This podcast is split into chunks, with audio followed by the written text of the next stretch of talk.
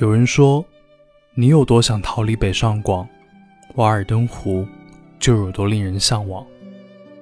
一八四五年七月四日，美国独立日这一天，二十八岁的梭罗离开喧嚣的城市，孤身一人来到瓦尔登湖，就地取材，建了一个小木屋。他计算了自己建造那间小木屋的支出。总共花了二十八块一毛两分五。他在这里居住下来，开荒种地，写作看书，在小木屋周围种豆、萝卜、玉米和马铃薯，然后拿这些到村子里去换大米。就这样，梭罗一个人在瓦尔登湖生活了两年。之后，梭罗走出森林。开始整理并出版了他在小木屋里记录的笔记，这就是《瓦尔登湖》。《瓦尔登湖》共由十八篇散文组成。今天我要为你读的这段文字，出自《瓦尔登湖》的第二篇散文，《Where I Lived and What I Lived For》。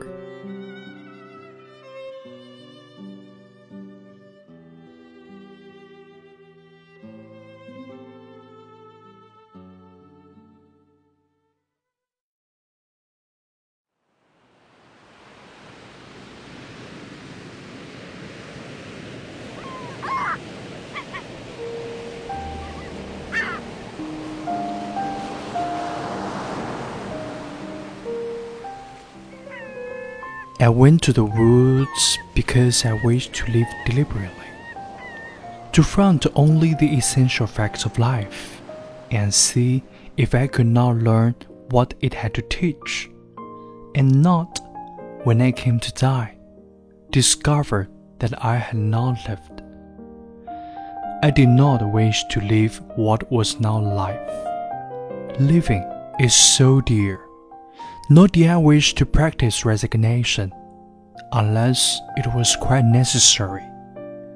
I wanted to live deep and suck out all the marrow of life, to live so sturdily and Spartan like as to put to rout all that was not life, to cut aboard sweat and shave clothes, to drive life into a corner, to reduce it to its lowest terms and if it's proved to be mean, why then to get a whole and genuine meaning of it and publish its meanings to the world?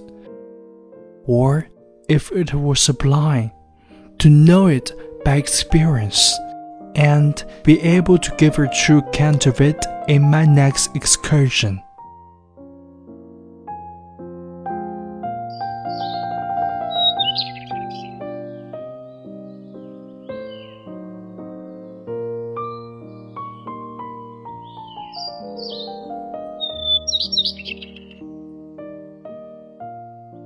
我去森林生活的目的，就是希望过一种审慎的生活，只面对最基本的生活。我试图了解自己是否可以学会生活启示我的一切，以免在死的时候发现自己的生活没有意义。我不愿意过一种不是生活的生活。生活如此美丽，我也并不想远离生活，除非这是必要的。我希望深入到生活中，取得生活的精华。要顽强的生活，就像斯巴达人那样，驱逐一切不能称之为生活的东西，把它们抛弃，然后再谨慎的修理，把生活压迫到每一个角落，把它的条件降低到最低界限。假如可以证明生活的卑微，那么就要把生活中所有卑微的地方弄明白。昭示一切人。假如生活是崇高的，那么去体验、了解它，这样在下一次远游时，把它如实记录下来。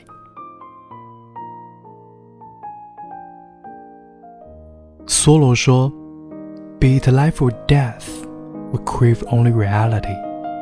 If we are really dying, let us hear the rattle in our throats.” And feel cold in extremities.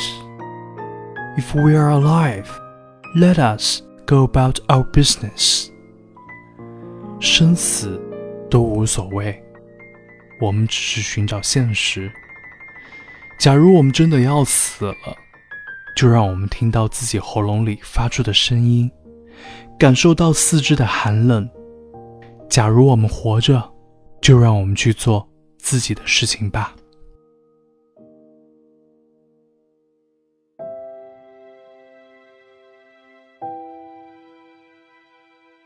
生活很忙碌，忙碌到我们会忘记生活的目标是什么。很多时候，我们仅仅是活着，而不是生活。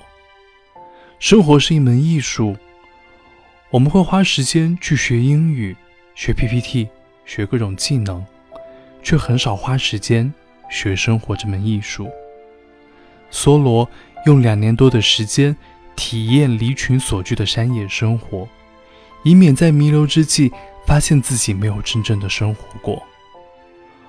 我们不一定能像梭罗那样去生活，但读《瓦尔登湖》的意义在于，我们能像他一样去观察生活、接受生活、体验生活、思考生活、改变生活。